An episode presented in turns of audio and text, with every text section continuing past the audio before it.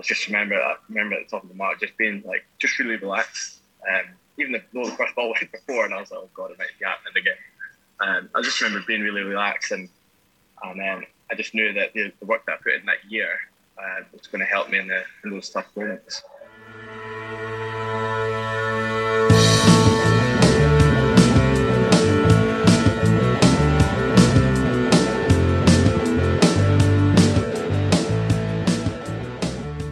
Welcome to another Cricket Scotland podcast. I'm Jake Perry. And I'm Rosie Ryan. It's been a great week of Scottish cricket once again, with loads of excitement in the Western and Eastern leagues. Samir, Zia, and Chris McCutcheon will give us their thoughts on the featured game from the West. And we'll be joined by Gary Heatley in a little while to talk about another big week in the Eastern Premier. And we will hear from Grange captain Tom Foulds. We'll also have all the news from the Women's Super Series, where the Sutton 11 came roaring back to draw level with the Rosses. We'll hear from Katie McGill, Becky Glenn, and the Megan McColl a little bit later on. Scotland spinner Mark Watt will be with us shortly too to look forward to the T20 World Cup and back on the 2016 competition, Scotland's last appearance in a major global tournament. But first, the news from the week gone by after Calum MacLeod and Safyaan Sharif made their mark for the Kent Spitfires in the last two games of the Vitality Blast Southern Group. George Munsey came out to the fore for the county in the Royal London Cup, first equalling his best ever List A score of 96 against Durham, then surpassing it against the Worcestershire Rapids with a magnificent 108 Coming off 113 balls and featuring 14 fours and two sixes, it was a fabulous innings, sealed with a four as the Spitfires put on 322. Sadly, that wasn't quite enough for Kent, but with 204 runs so far, the Scotland start is making quite an impression. And the same is true of the 100, where Sarah Bryce, Kathryn Bryce, and Abtaha Maqsood all started for their respective sides in their opening games this week. Oval Invincible Sarah took the first catch and the first stumping of the competition, as Kathryn put in some brilliant work in the field for Trent Rockets too, while Abtaha's second game for Birmingham Phoenix saw her bowl her full allocation of 20 balls and take 2 for 14, including the prized wicket of South African star Mignon du Preez. She's conceded only one boundary in the 25 balls she's bowled in the tournament so far, quite a record already. On the domestic front, many congratulations to Carlton and Forfarshire, who won their respective regional T20 competitions this week. Carlton defeated Grange in the final of the Masterton Trophy at Grangeloan, whilst Forfarshire got the better of Arbroath in the Caledonian Murgatroyd. They and Ferguslie now await the winners of the Borders T20 in the National Finals Day next month. Congratulations too to Ross County, winners in the final of the Nosca T20 against Forres St Lawrence, and to Hillhead and Morton, who have reached the final of the Cricket Scotland Challenge Cup, which will be played on August the 8th. Scotland's Performance Academy claimed two wins out of two against the Yorkshire Performance Academy at Golden Acre, whilst the under 17s girls won three out of four games they played against the Yorkshire under 18s including their first ever 100 ball match. Well done to all of them. A load of news this week, Rosie. A lot. A lot. So, another important date in the calendar will be the start of the T20 trial series, in which, as Shane Burger was telling us last week, 40 of Scotland's best players will play ahead of the selection of the final 15 man squad for the T20 World Cup. A lot has happened in the five years that have passed since Scotland's last appearance in the competition, and who better to chat to about it than Mark Watt, who made his breakthrough into the national side in the run up to the tournament in India. But before we got on to that, I asked him what he made of the latest cricketing innovation.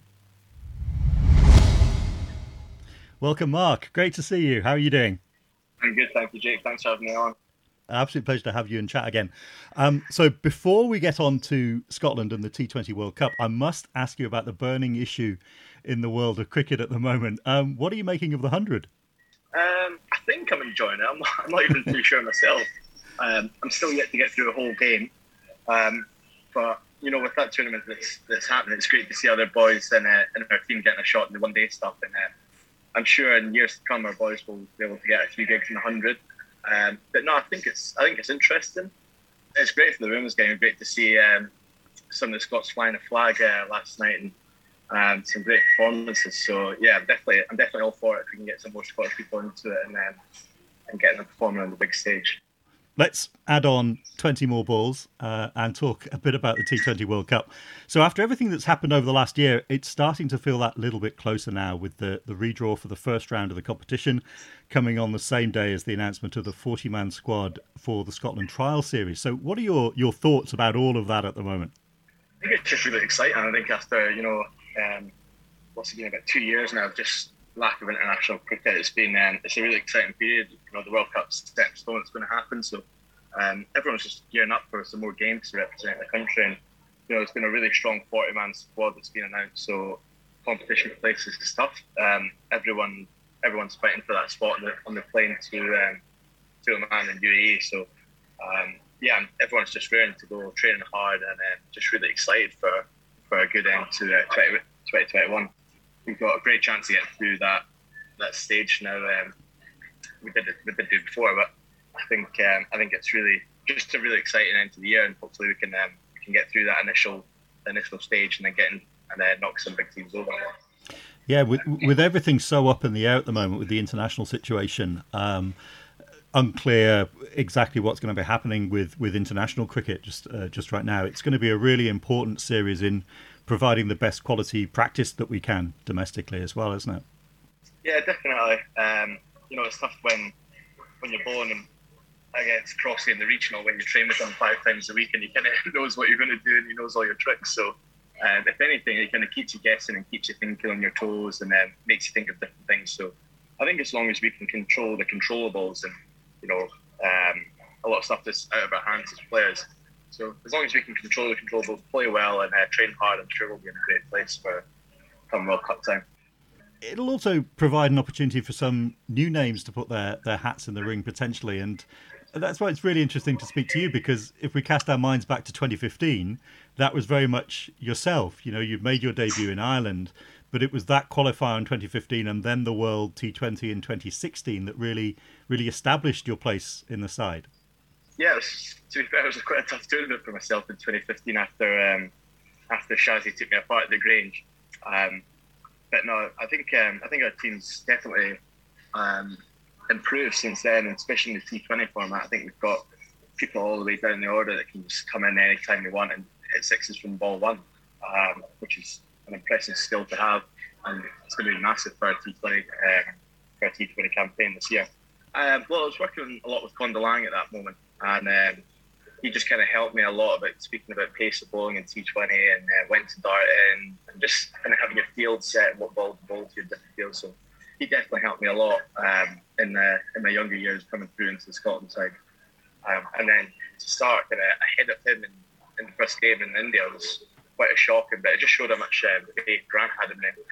And um, yeah, I'll, I'll never forget that tournament. It was, it was probably the best tournament I've played in, and um, just just the excitement of something of leading up to a World Cup and representing your country and singing national anthem at a World Cup was special. So uh, yeah, it's, it was a great time, and uh, hopefully we can do do one better this year.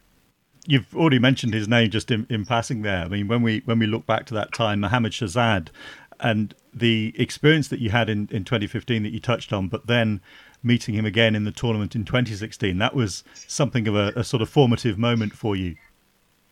Oh, I had an absolute shocker, didn't I, Grange? I um, I remember it so vividly as well. I was speaking to like all my friends and my family. I was like, oh, I'm going to be playing on Sky Sports. You know, you got to tune in and watch me. And I just got taken apart. So a bit of a learning curve there. It's not just going to happen for you. And then, no, but to be to be fair, uh, I went went away, looked at my game, see what I could do differently. I didn't really have a ball back then where I could back myself just to get them off straight.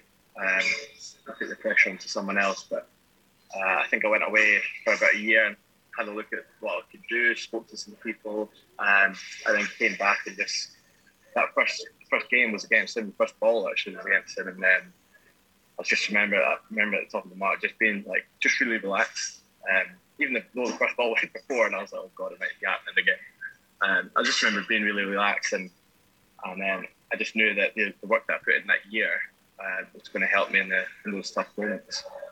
And it was a breakthrough tournament for Scotland uh, as well, in that we we had that first global win at, or first win at a global competition uh, against Hong Kong. I mean, what what are your overriding memories of that and the the significance of that with what had gone before against Afghanistan and, and Zimbabwe? To be fair, I don't really think it kind of it hit me um, because I was so young and in the squad. That was kind of my first major tournament. Um, I don't think it really hit me until until we came back home that we you know won a game at World Cup. So um, yes, the boys were the boys were all happy, but I feel like we are still frustrated, and because we knew we could have got through to the to the main group stage. Um, so yes, we are happy that we got the monkey off the shoulder, but again, still disappointed that we could have. We had two games where we could have went and uh, snatched the victory and, and got ourselves through. So um, yeah, it was bittersweet.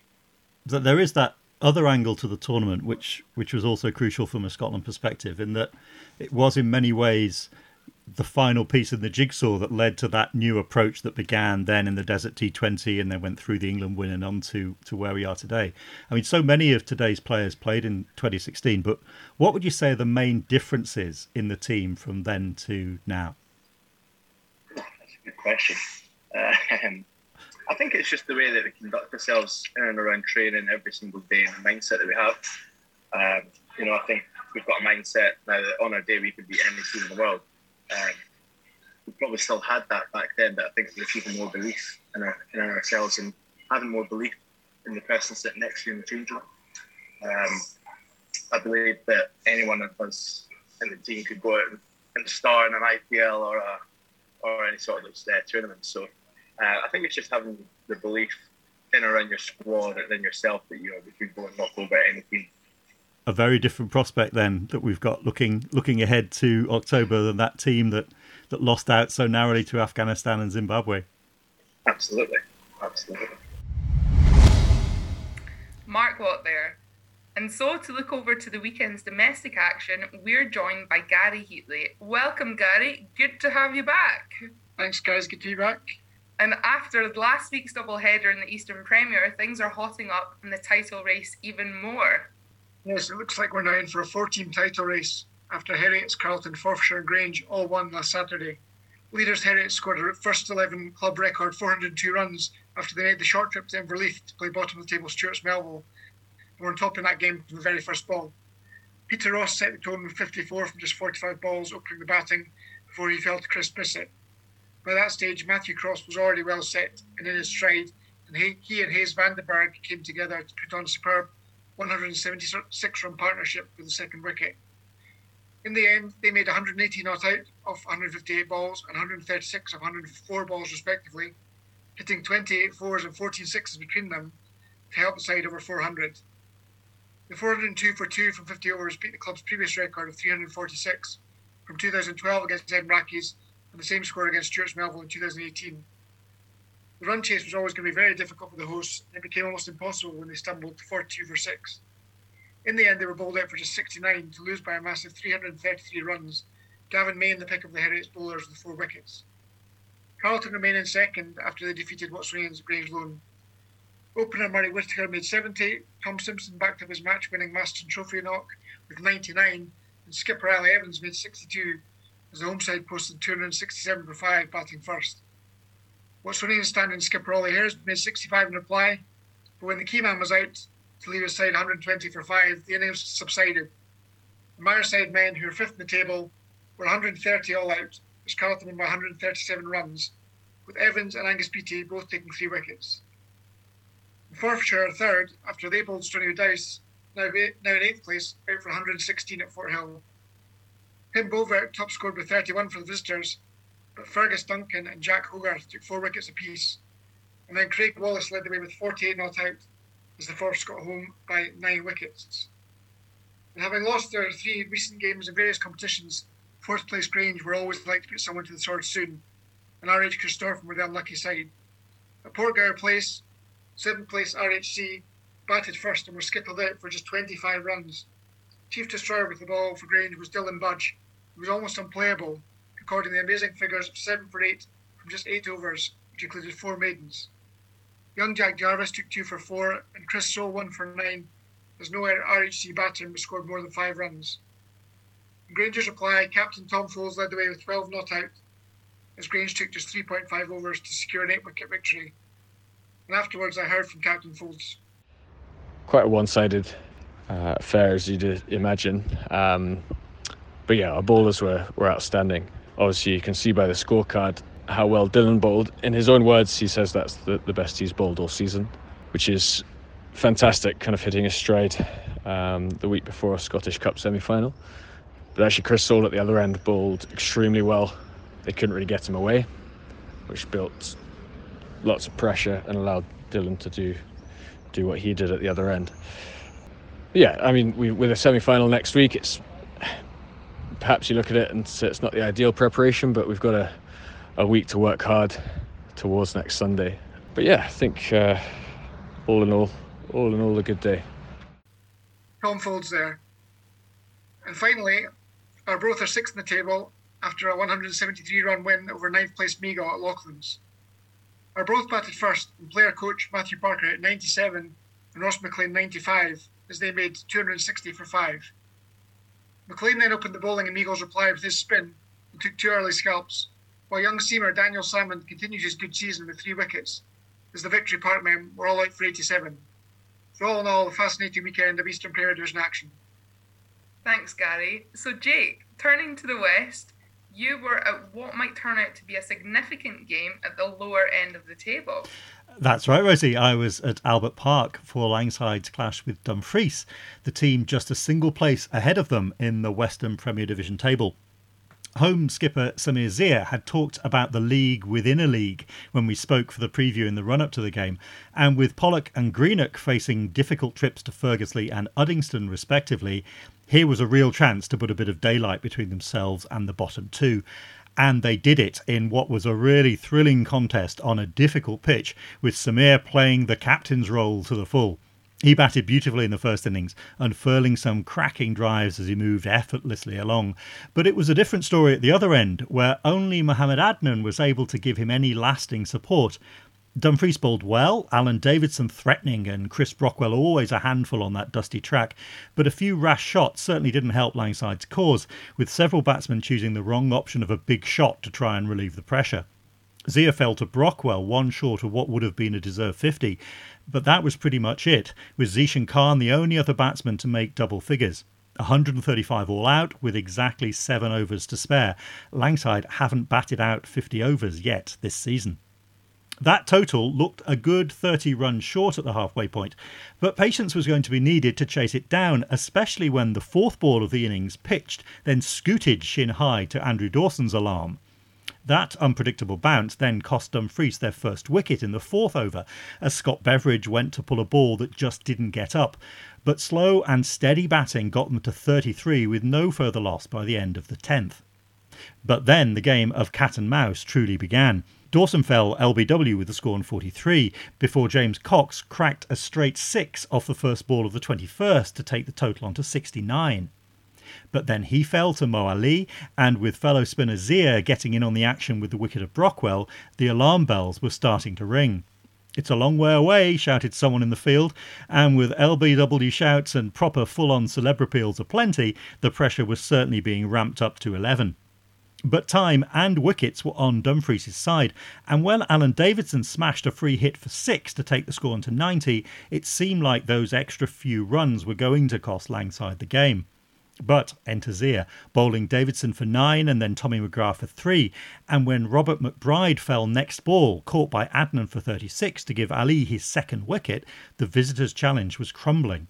Two more for Zia and a final flourish from Ali wrapped up the innings. 129 all out, a win for Langside by just nine runs. So after it, I spoke to the two captains, Samir Zia and an understandably gutted Chris McCutcheon. Yeah, it's a tough pill to swallow, I'd say. Um, I'd say positive it was a really good game of cricket for both teams. I think weather, sportsmanship was good all round. It was a good game of cricket, but yeah, it was from the position we were in. I think uh, tough one to swallow. Yeah, I mean 138 looked like not the biggest total, but a tricky pitch. Tendency to keep low. It was always going to be quite a quite a tough chase, one of those difficult chases. Yeah, I think that's where I, we knew it was a, the pitch was uh, obviously a used pitch previously, and I think we chose to bat first personally because I think we were on the unfortunate side. A couple stayed a bit low, an LB from it, a bold from it. So yeah, aye, but it's own shot choices. It's up, up to us to do it. But still, back at home next week with a visit to Ferguslie. Yeah, so same full team. A lot of positives in the field today, especially the bowling, all the young guys. So just carry it into next week. It's a tough game. Fergus are a good team, but yeah, welcome to Dumfries. See what happens. Sammy, an amazing game, great win, and a really important win as well. Oh, absolutely. Thank you very much. Um, yeah, it was a good win. Um, um, low total. We were only um, defending 138, and the key is to defend the low totals to take any wickets at the start. Um, we, we didn't took many wickets at the start, but bowlers bowled well in the middle overs and the fielders took the catch. So yeah, good result. Yeah, I mean as you say, 138 looked a looked a wee bit light, but you must be really pleased with the way that everybody stuck to their task in the field. Oh, absolutely. Yeah, I'm, I'm so proud of the guys. I'm so proud of guys uh, the way they they fielded bowl and. Um, um, to be honest, if you ask me honestly, we were shot at least 30 40 runs on this wicket. Uh, I think wicket has to offer a lot. What we didn't capitalise in the middle uh, when we were betting, but um, coming back to the field and bowling, I think I think the boy, boys done an amazing job. And fantastic to take a win onto Hamilton Crescent next week. Oh yes, looking forward to if we win. Uh, that's going to be good. Um, that's going to be our uh, fourth win. Um, it's, it's, never easy to go to West of Scotland and play there and win the game.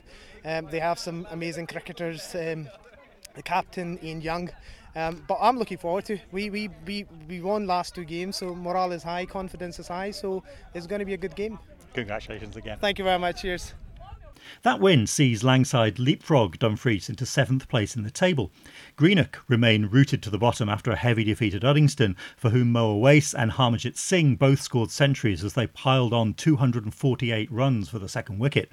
Ross Lyons then took 4 for 19 as the visitors were bowled out for 141 in reply, a 228 run win for Brian Clark's side, who now move up to fourth.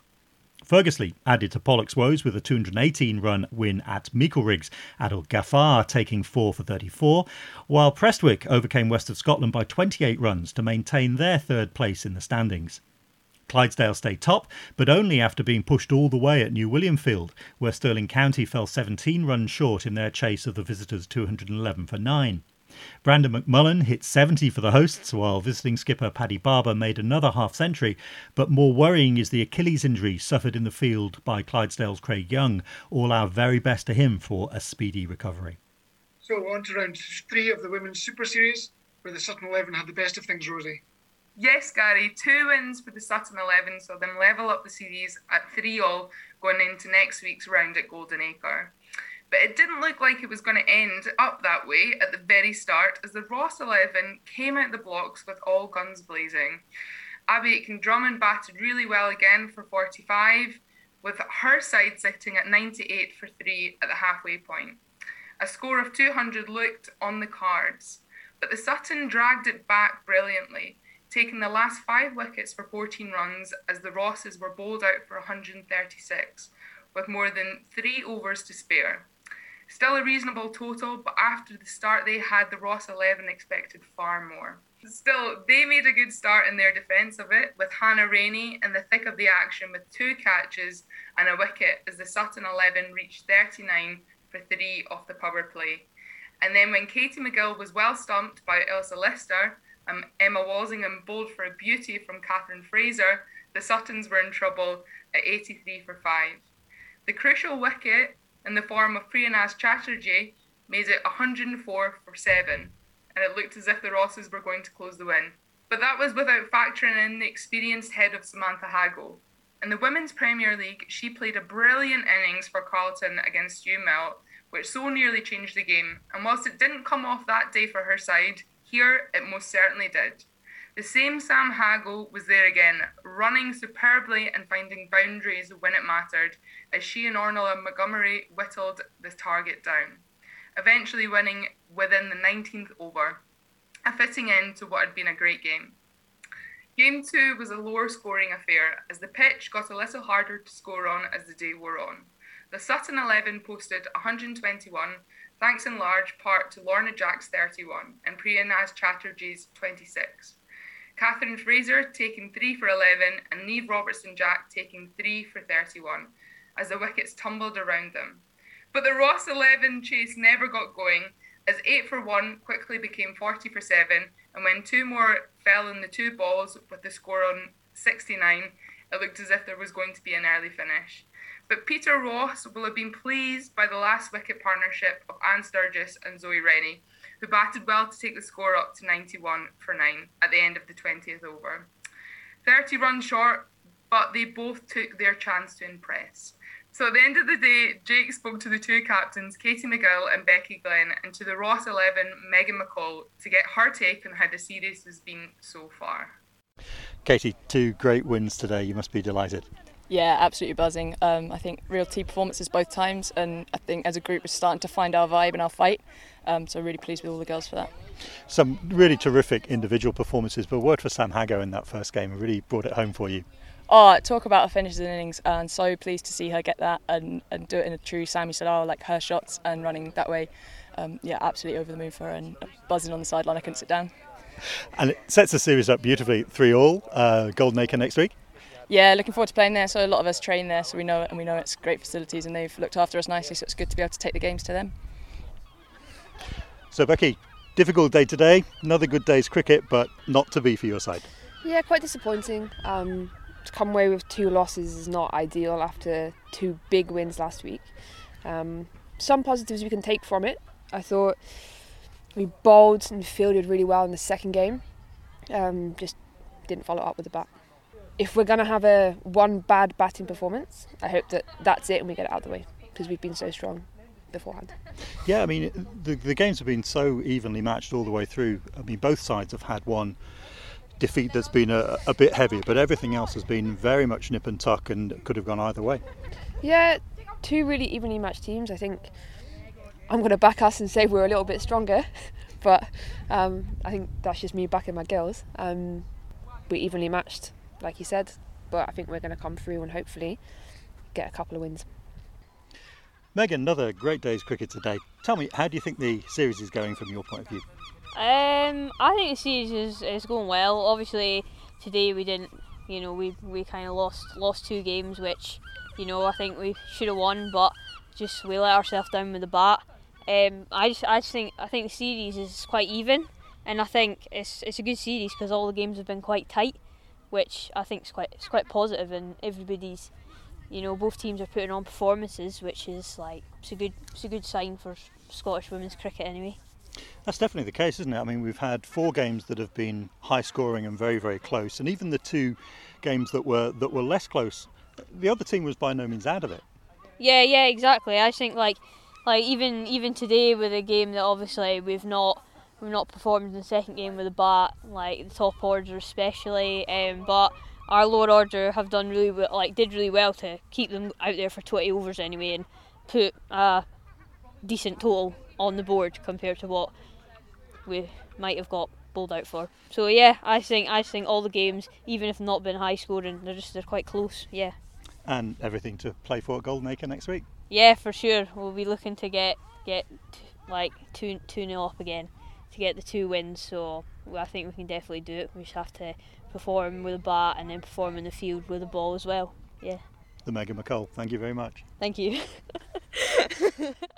Megan McColl ending that report there. So looking ahead, what is catching your eye on the week ahead, Gary?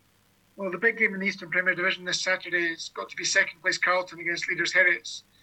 Both sides have been on top form recently, with their batters particularly impressive, and it's really going to be too close to call in that one. Also on Sunday, the Scottish Cup semi-final should both be crackers. Grange are hosting Heriots, Portgower Place, while Clydesdale welcoming what's as Titwood. And finally, I'm also excited to see how the Scots continue to go in the 100, which has been really enjoyable to watch so far, and also see how George Munsey keeps on going for Kent. It's great to see him doing so well down south. Yeah, I'd, I'd, echo all of that. And for me, I'd add in the, the game between Stirling County and Uddingston in the Western Premier, which I'll be at next week. Uh, two excellent sides sitting next to each other in the table. And hopefully, we'll get to see Brad Wheal take his chance to fly the flag for Scotland's men in the 100 as well. Well, I'm certainly looking forward to another regional series, uh, super series for the women, and seeing if the Ross 11 can bring it back next week. uh, very much looking forward to everything already. But that's it from us for another week. Thanks to all our guests and to you, as always, for listening. Until next Tuesday, from the three of us, goodbye.